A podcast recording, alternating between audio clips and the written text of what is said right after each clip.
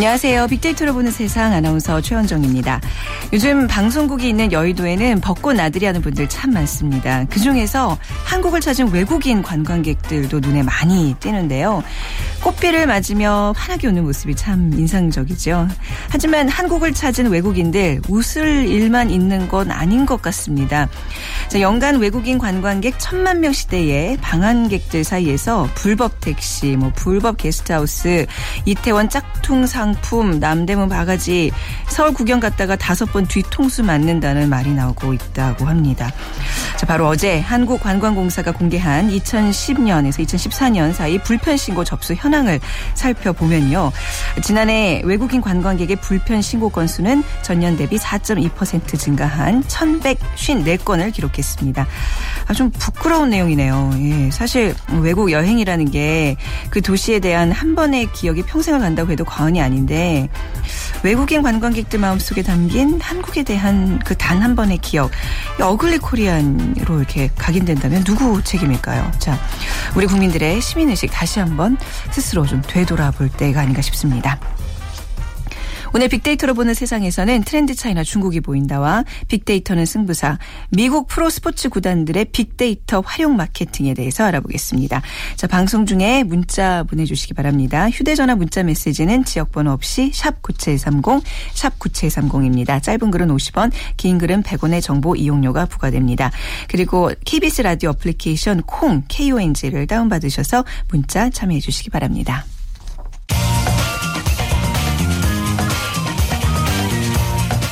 클릭 이슈 설왕설래. 네, 화제 이슈들을 빅데이터로 분석해보는 시간, 위키플러스의 정영진 편집장과 함께하겠습니다. 안녕하세요. 네, 안녕하세요. 정영진입니다. 네, 저희도 지금 이제 실시간으로 이제 뭐 속보들 이렇게 보면서 방송하고 있는데 네. 지금 단연 그 성완종 경남기업 회장의 잠적이 가장 핫한 것 같네요. 그렇습니다. 네. 지금 뭐 평창동 인근에서 마지막 뭐 휴대전화 신호가 네. 감지가 됐다 이런 얘기들까지 나오고 있는 것 같고요. 뭐 500여 명을 동원해서 지금 수색에 나섰다 이런 네. 소식들까지 최근에 좀 들어온 것 같은데 관련해서 성완종 잠적 이런 키워드가 지금 현재 실시간 검색 키워드 1, 2위를 다투고 있고요. 네. 그 외에도 좀 살펴보면 PX 민영화. 네. 이런 키워드도 있습니다. 그러니까 국방부가 부대 내 마트를 민간에 위탁하는 이 군마트 민영화 카드를 지금 다시 꺼내고 있다는 건데 일부 해군 부대에서 실시했다가 이게 좀 장병 부담이 너무 커지니까 네. 철회하기로 했다가 다시 지금 재추진을 한다는 거거든요. 역시 저 반대 여론이 좀 상당히 좀 높은 상태고요. 또 성매매 방지 특별법 위헌 이런 키워드도 있습니다. 오늘 성매매 방지법 위헌 여부를 가리기 위한 공개 변론이 처음 열리게 되는데 치열한 공방이 또 예상이 된다고 하죠. 네. 또 세월호 인양 여론조사 각 언론사들마다 여론조사 결과들을 발표하고 있습니다. 시화호 범인 검거 어제 이제 검거가 됐는데 관련된 여러 가지 뉴스들이 함께 좀 나오면서 역시 키워드 상위에 좀 올라와 있고요. 네. 유승민 대표 연설. 새누리당 유승민 원내대표가 연설을 했는데 네. 그 연설 내용이 상당히 좀 파격적이었다고 하죠. 그러니까 보수 입장에서 굉장히 파격적이었고 네. 그렇죠. 네. 그래서 아마 새누리당 내에서도 상당한 좀 반론들이 많이 좀 나오고 네. 있는 것 같은데 일단은 그 대표 연설에 대해서 연설 자체에 충분히 칭찬할 만하다 이런 의견들 또 용기 있다 이런 의견들도 네. 함께 나오고 있고요. 다만 좀 비판적인 입장에서는 이거 혹시 선거용 아니냐 네. 재보선을 앞둔 선거용 아니냐는 의견 또 일단 약속 지키는 거 보고 판단하겠다 이렇게 좀 보류하시는 분들도 있었습니다. 네, 굉장히 야당에서 환영하고 칭찬했던 연설인데 오늘 문재인 대표 연설도 있죠. 네, 네. 그렇습니다. 또 얼마나 또 그 우클릭에 또 성향을 보일지 좀 많은 사람들의 관심을 보이고 있습니다. 자, 어제 시화호 살인사건의 피의자 김하일이 체포되면서 어느 정도 일단락 되기는 했는데요. 이게 아무래도 잔혹살인이 이렇게 또다시 눈앞에 펼쳐졌다는 것에 대해서 네. 국민들의 불안이 쉽게 가시지 않는 것 같네요. 그렇습니다. 네. 피의자가 검거가 되면서 조금은 사건이 좀 이제는 어제처럼 이렇게 막 논란이 되지는 않고 있습니다만 그래도 네. 여전히 그 불안감이 좀 적지 않은 것 같습니다. 그래서 관련해서 이 사건 관련해서 어떤 단어들이 빅데이터상에서 등장을 했는지 좀 살펴보니까 역시 그 피해 여성과 관련된 키워드들이 많았습니다. 네. 신원이라든지 지문, 여성, 동포, 훼손. 얼굴, 토막 이런 등의 단어가 좀 많았고요. 또 피의자 김하일과 관련된 뭐 용의자라든지 사형, 오원춘 사건과 네. 비교하는 분들이 많았죠. 또 동기, 그 살해 동기에 대해서도 역시 언급한 분들이 많았습니다. 또 경기도라든지 시흥, 시화방조제, 서남부 이렇게 지역과 관련된 키워드 역시 적지 않았는데 사건 자체에 대한 관심도 역시 컸지만 특정 지역에서 잇따라 발생하는 그 범죄, 끔찍한 범죄에 대한 언급 역시 꽤 컸던 것도 유의하게 좀 살펴볼 부분이었던 것 같습니다. 이게 사실관계에 대한 언급량도 많지만 이게 아무래도 네티즌들의 감정 상태도 지금 좀 굉장히 불안한 것 같아요. 어떻게 그렇습니다. 확인되고 있나요? 네, 10개 정도의 그 감성어들, 그러니까 현재 감정 상태를 표현한 그런 단어들을 좀 상위 10개를 뽑아봤는데 그 충격이라든지 경악, 뭐 무섭다, 흉흉하다, 끔찍하다, 부실 이렇게 충분히 좀 우리가 예상할 수 있는 단어들이 좀 많이 좀 등장을 했고요. 네. 그만큼 이번 사건에 대해서 충격적이었고 또 끔찍했던 기억들을 좀 가져갈 것으로 이렇게 보이는데 원문 데이터 몇 개만 좀 살펴보면 이게 높은 사람 사는 동네였다면 당장 10m 간격으로 CCTV 설치하지 않았겠느냐 이런 글도 있었고 사형 제도를 폐지시킨 게 결국 부메랑이 돼서 돌아오는 것 아니냐 이렇게 그 사형 제도를 좀 부활시켜야 된다 이런 의견들도 있습니다. 또 외국인 노동자 혹은 뭐 다문화 가정에 대한 공격적인 성향도 사실 좀 확인이 되긴 하거든요. 네네. 이번 사건이 아무래도 중국 동포에 의해서 벌어졌다 보니까 더 그런 것 같습니다. 그래서 관리를 더 철저히 하라거나 돌아가라 이런 식의 좀 네네. 글들도 상당히 많았는데 이 외국인 노동자들과 관련돼서 이런 사건들이 벌어질 때마다 이 다문화 가정 구성원들 더 누구에게도 말 못하고 숨죽이는 경우가 많다고 하죠. 네, 오원춘 사건 이후에 또 우리나라에 있는 그 중국 동포들이 굉장히 많이 마음고생을 했었는데 이번에도 네. 좀 만만치 않겠어요. 그런데 네. 이제 호주 한번 우리가 떠올려보면 어떨까 싶은데요. 작년 연말에 끔찍한 그 테러가 무슬림에 의해서 발생한 이후에 네. 무슬림들에 대한 공격적 분위기가 막 생겨나려고 할 때 일부 청년들이 나서서 이 무슬림 여성들과 함께 버스를 타주고 또 안전한 네. 도보를 돕는 이런 성숙한 시민의식도 보여주기도 했거든요. 네네네. 그러니까 개인과 집단을 좀 구분할 필요는 그렇습니다. 있어 보입니다. 네. 자, 또 이민계라는 키워드가 눈에 띄던데 이거는 어떤 의미인 건가요? 네. 이민계 좀 못 들어보셨을 단어 같은데 네. 그러니까 이민을 준비하면서 그러니까 우리 예전에 그 개 하듯이 아주머니들 개 하듯이 그 개예요? 예. 네. 한 달에 뭐 50만 원, 100만 원씩 내면서 이민을 준비하는 사람들이 굉장히 늘고 있다는 것이고요. 왜 이렇게 떠나고 싶은가 관련해서 제가 재미있는 통계 하나 좀 갖고 와봤는데 네. 전 세계 22개 주요 나라 사람들의 요리 시간을 조사 발표한 적이 있습니다. 우리나라가 일주일에 3.7시간, 4시간이 채 안 되는 거죠. 그러니까 하루가 아니라 일주일이라는 말씀이시죠. 그렇습니다. 네. 그런데 인도, 우크라이나 같은 데는 13시간이 넘어요. 네. 하루에 2시간 정도는 요리를 한다는 거죠. 패스트푸드 왕국이란 미국도 뭐 5.9시간.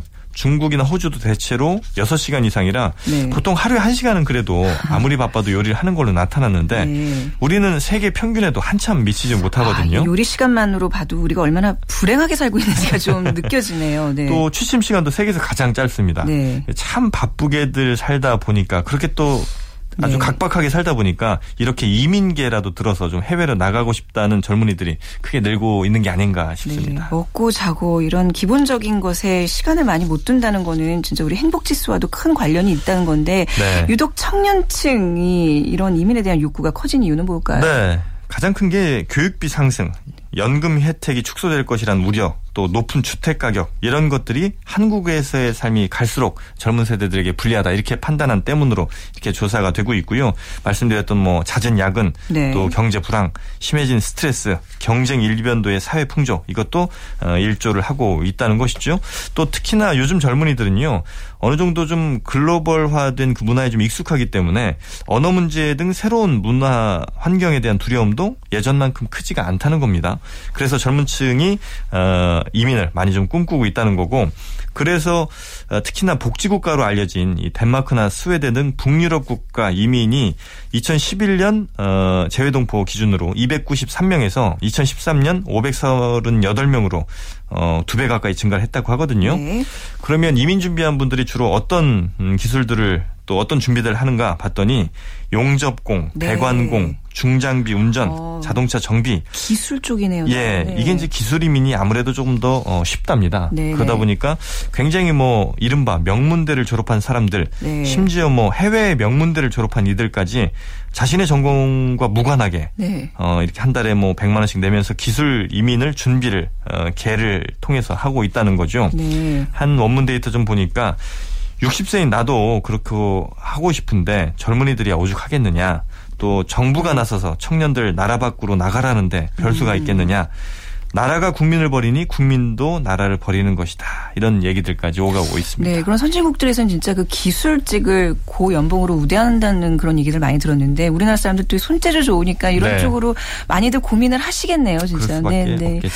이게 참 좀 씁쓸한 기분이 계속 남는 건 왜일까요? 자, 아무튼 어제 하루 가장 많은 언급량을 기록한 것이 또 홍준표 지사와 관련된 네. 키워드였다고요. 여기 무상급식은 낭비고 진정한 네. 복지는 어르신들을 돕는 것이다. 이런 발언이 논란이 좀 됐죠. 네. 어제 하루 뉴스 댓글 2만 3천여 개 그리고 SNS 데이터 1만 9천여 개 생산이 됐습니다. 가장 많은 공감을 얻은 댓글 하나 소개를 해드리면 2만 7천 명에게 공감을 얻은 댓글입니다. 홍 지사가 하고 싶었던 말은 표는 어르신들에게서 나오는 것 아니냐 네. 이제 이런 글이었거든요. 이게 좀 선거를 더 생각을 한다 이제 이런 얘기인데 예. 하여튼 뭐 복지라는 게 모든 인간이 대상이 되고 주체가 되며 객체가 되는 것이다라는 글도 있는 만큼 좀 복지에 대한 많은 생각들이 좀 국민들 사이에서 오고 가고 있는 것 같습니다. 네, 매번 느끼지만 정치인들 좀 말 한마디 한마디 좀 진정성을 담기를 좀 간절히 바라보겠습니다. 오늘 말씀 잘 들었습니다. 네, 감사합니다. 네, 지금까지 위키프레스의 정영진 편집장과 함께했습니다.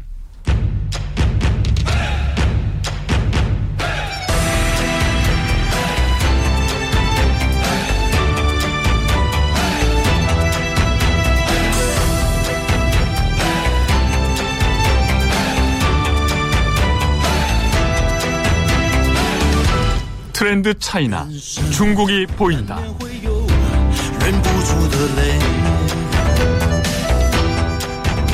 네, 중국 시장의 핫 이슈와 트렌드를 분석해보는 시간입니다. 미중산업경제연구소 조용찬 소장과 함께하겠습니다. 안녕하세요. 예, 안녕하십니까. 네, 진짜 그 우리 제목처럼 한 주간의 그 빅데이터 중국 검색어를 보면 진짜 중국이 보이는 것 같아요. 예, 이번 주는 어떤 뉴스들이 이렇게 포진해 있나요? 네, 중국의 그 부자들의 그 자산이 발표가 됐는데요. 네. 이 때문에 중국의 슈퍼부자 그리고 여자 부자가 순위 상위를 차지했고요. 네. 이외에도 증권당국이 중국 남차 북차의 그 합병 을 승인했습니다.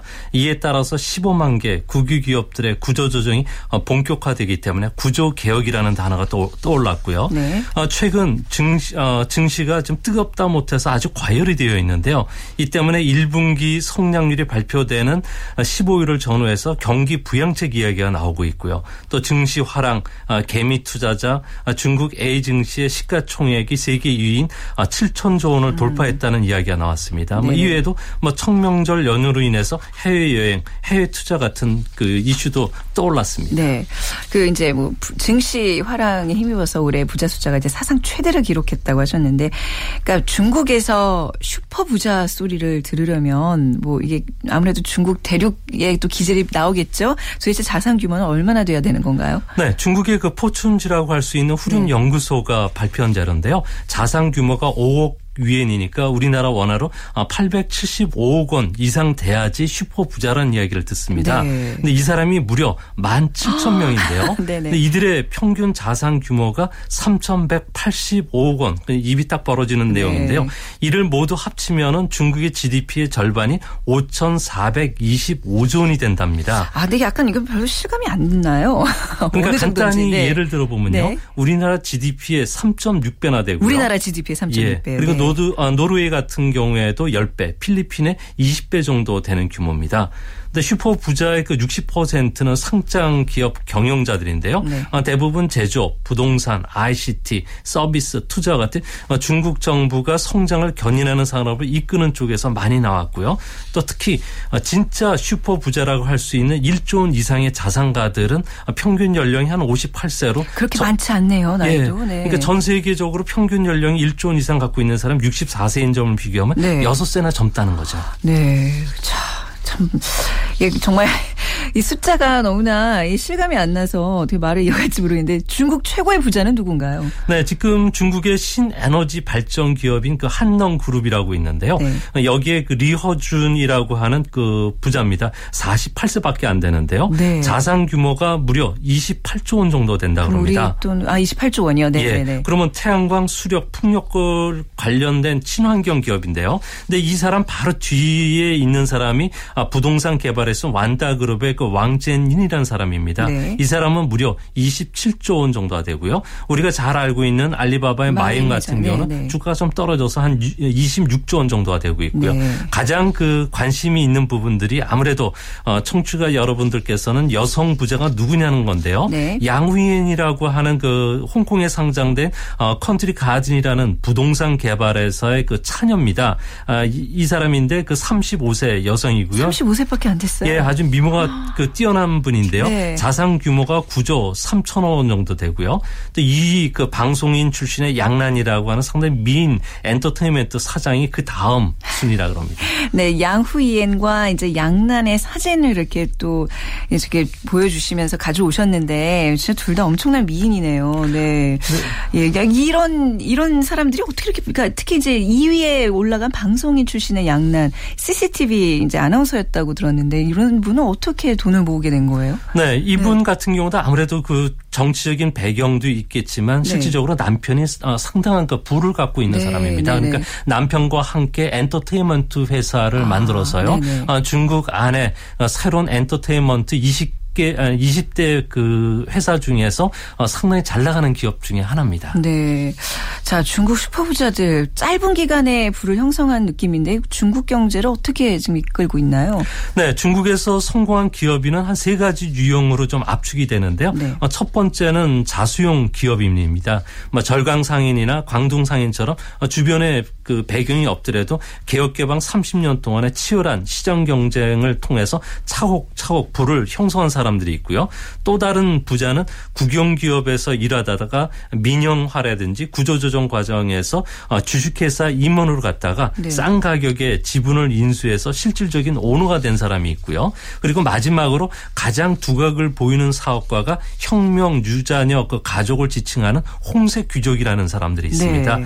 부모의 그 정치적인 후광 속에서 사회자원을 쉽게 취할 수 있는 집단인데요. 무역이나 기간산업, 에너지 같은 쪽에서 독과점 사업을 통해서 부를 형성해 왔습니다. 근데 최근에는 중국 부유층들은 정경결맹이라고 하는 부를 세습하고 있는 제도가 있는데요. 네. 자신의 부를 세습하기 위해서 기업 간 결혼한다든지 기업인과 정치인 간의 결혼, 네. 홍색 귀족과 혈연을 맺어서 지위를 유지하려고 그러는데요. 이 때문에 2세 정치인을 가리키는 태자당, 또 공무원 부모들께 공무원이 되는 관이대, 네. 그리고 독점 국영기업체 경영진들이 그대로 자식들한테 이어주는 독점 2대를 가리키는 용 2대 네. 그리고 민간 오너 자녀들은 부 2대라는 이야기가 나오고 지금 있습니다. 지금 말씀하신 뭐 홍색 귀족, 정경, 결맹, 관 2대, 용 2대 이런 단어들 쭉 봐도 뭔가 이 건강한 구조는 아닌 것 같아요. 이 경제 자체가 이게 중국하면 사회주의로 알고 있는데 굉장히 부익부 빈익빈이 굉장히 심화되고 있는 그 현상을 한눈에도 이렇게 알 수 있겠네요.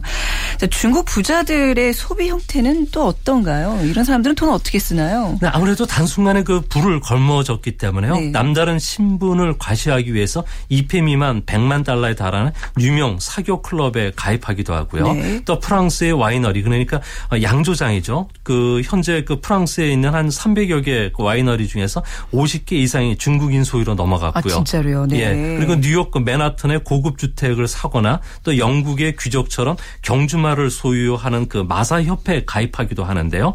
최근에는 유럽이 좀 경기 불황을 겪으면서 유럽에 있는 고성도 사기도 하고요. 네. 최근에 그 팔렸던 런던에 위치한 린들허스트 로드라고 하는 그 장원이 있는데 별장이죠. 이 별장이 무려 754억 원에 중국인에 팔리기도 했습니다. 또한 그 중국 부자들 같은 경우는 강남 성형외과에서 성형하는 것은 물론이고요. 네. 1년에 3번에서 4번 정도 줄기세포 치료를 맞는다 그럽니다. 이렇게 되면 피부도 고와지고요. 과로를 하더라도 피로를 느끼지를 않는다고 해서 네. 우리나라 줄기세포 화장품이 지금 상당히 불티나게 팔리고 있습니다. 아, 우리나라의 일인데 처음 들어보는 거네요. 피로를 느끼지 않는 줄기세포 치료 같은 게 있군요. 자, 아무튼 이런 나라마다 큰 손을 부를 때 이제 특히 이제 여성들의 경우에 일본은 와타나베 부인, 미국은 스미스 부인, 중국에서는 따마라고 부른다고 들었어요. 네, 네. 그렇습니다. 40대에서 60대 주부를 가리키는 그 큰 어머니나 뜻의 그 따마인데요. 네. 이 슈퍼 부자를 통해서 어느 정도 부를 쌓는 방법을 배웠기 때문에 이들의 투자의 형태를 흉내내는 사람이라고 하는 의미를 갖고 있는데요. 주로 빛이나 마호가니 가구에 쓰이는 목재를 사재기도 하기도 했고요. 금이나 비트코인 같은 건 전 세계 유통 물량의 80%를 중국이 갖고 있고요.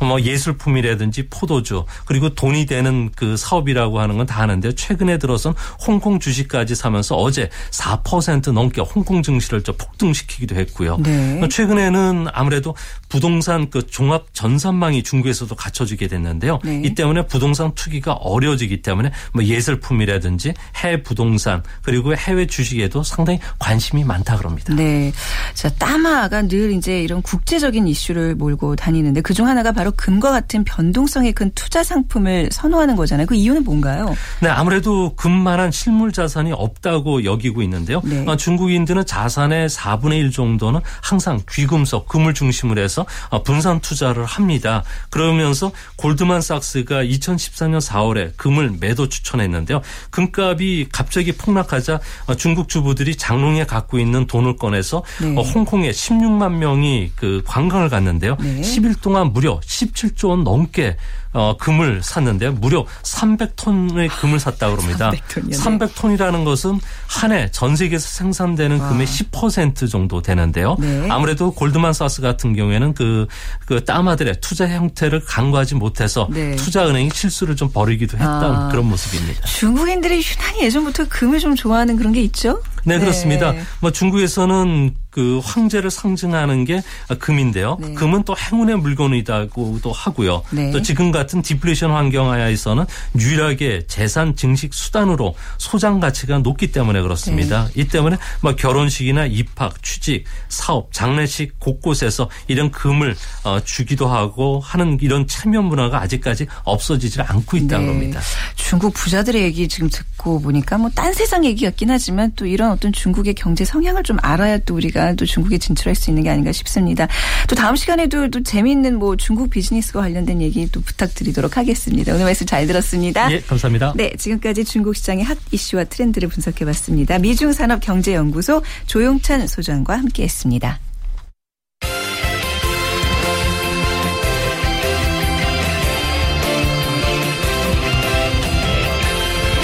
빅데이터는 승부사.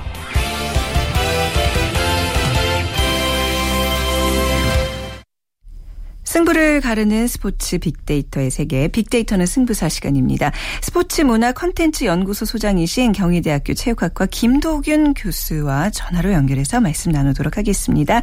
교수님 안녕하세요. 네, 안녕하세요. 네. 김도균입니다. 오늘은 좀 멀리 계셔서 섭섭하네요. 네.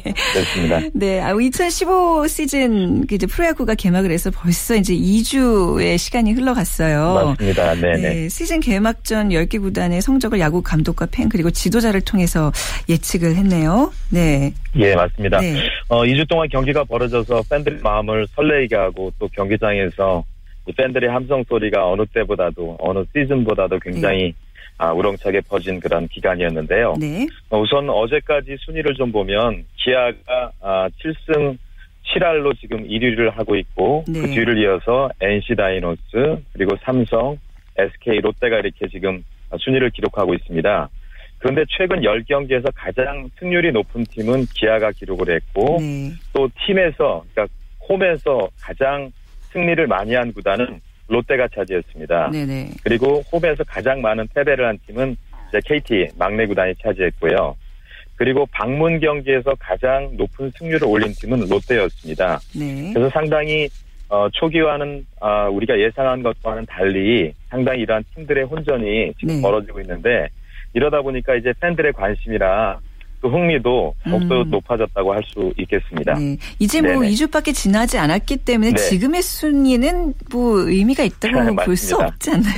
그래도 이제 맞습니다. 시즌 전 예상과 시즌 오픈 후에 좀 예. 어떤 차이가 있는지 좀 더 분석을 해주신다면요. 네. 우선 그 시즌 시작 전에 예상한 구단들의 순위를 네. 우리가 사자성어로 풀이해본다면 2구 동성이었습니다. 네.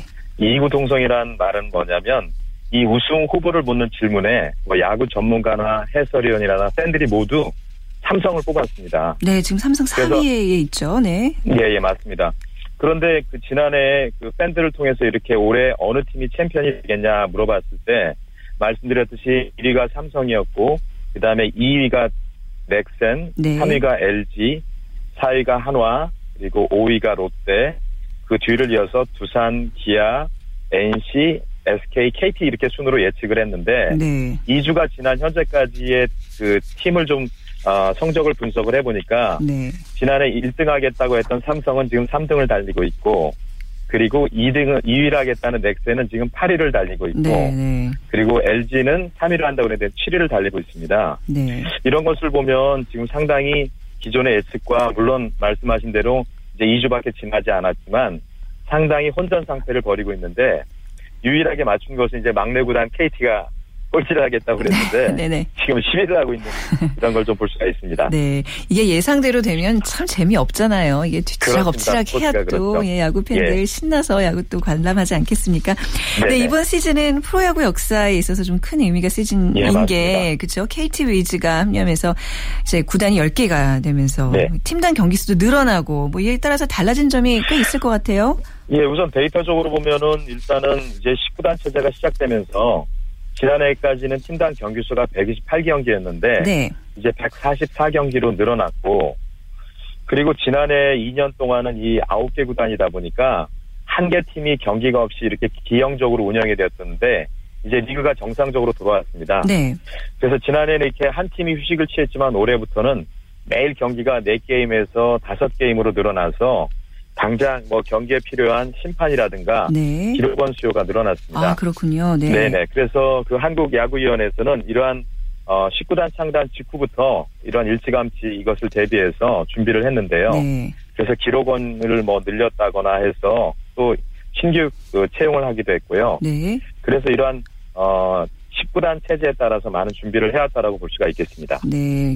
뭐 나름 일자리 창출에도 기여를 하고 있는. 아, 맞습니다. 네, 그런 네네. 현상인데. 자, 경기수 증가에 따른 팀의 적응도 중요하잖아요. 이러한 예, 10개 구단 체제에서는 어떤 팀이 유리하고 또 중요한 이유는 뭘까요? 우선 이제 1군의 엔트리가 27명으로 늘어났는데요. 이 경기수가 많이 이렇게 증가함에 따라서 여러 가지 이제 적응이 필요하다고 할 수가 있는데 네. 우선 이 수준급 백업 선수를 보유한 팀이라든가 또 이런 선수 육성 시스템이 제대로 작동한 팀, 또 선수층이 두터운 팀이 굉장히 유리하다고 할 수가 있겠는데요. 네네. 어떻게 보면 전문가들은 이것도 중요하지만 이제 마운드의 중요성이 네. 더욱더 중요하다라고 강조를 하고 있습니다. 그래서 오래전부터 그 육선발 체제에 대한 얘기가 나오고 있기 때문에 선수들 또한 이 144경기에 맞춰서 뭐 체력과 부상이라든가 네. 컨디션을 관리해야 할 필요가 있고 또 이러한 팀당 늘어난 경기수가 16게임이기 때문에 네네. 이거에 대비해서 이제 여러 가지 그 준비들이 많이 필요하다고 할 수가 있겠습니다. 네. 네네. 올해 좀 뭐 풍성한 기록 잔치가 벌어질까요? 데이터적으로 네네, 어떤 기록들이 나올지 좀 예측해 본다면요. 우선 그 우리 그 야구의 그 꽃이 뭐라고 생각하세요? 뭐 홈런과 안타수 이런 거 아닌가요? 예. 네. 우선 뭐 경기수가 늘어났으니까 네. 이런 홈런과 안타. 네. 그러니까 이번 시즌은 유례 없이 이런 타고 투저의 현상으로 지난해 타격 부분에서 많은 기록이 나왔었는데 이 넥센의 서건창은 프로야구 최초로 200안타를 돌파했고 네. 또 넥센의 박병호 선수는 역대 세 번째로 50홈런 고지에 올라왔습니다. 네. 또 지난해를 보면 3할 타자도 가장 많은 36명이 나왔고 또 100안타 이상도 54명이었는데 네. 올해도 역시 이런 타고 투저가 예상되는 가운데 타격 부분에 이렇게 신기록이 많이 나올 것으로 예상을 좀 하고 있습니다. 네. 네네. 자, 뭐 이렇게 데이터적으로 또 어떤 기록들이 네네. 나올지 예측하는 것들 우리가 또 이제 두고두고 시즌 내내 교수님과 함께 분석해 보도록 하겠습니다. 오늘 네네. 멀리서 좋은 말씀 잘 들었습니다. 감사합니다. 네, 고맙습니다. 네. 네. 자, 빅데이터로 보는 세상 오늘 목요일 순서 마칠 시간입니다. 내일 이 시간에는 감성 추천 이곳으로 떠나볼까와 그것이 궁금하다 준비되어 있습니다. 내일 오전 11시 10분에 다시 찾아뵙겠습니다. 지금까지 빅데이터로 보는 세상 아나운서 최원정이었습니다. 고맙습니다.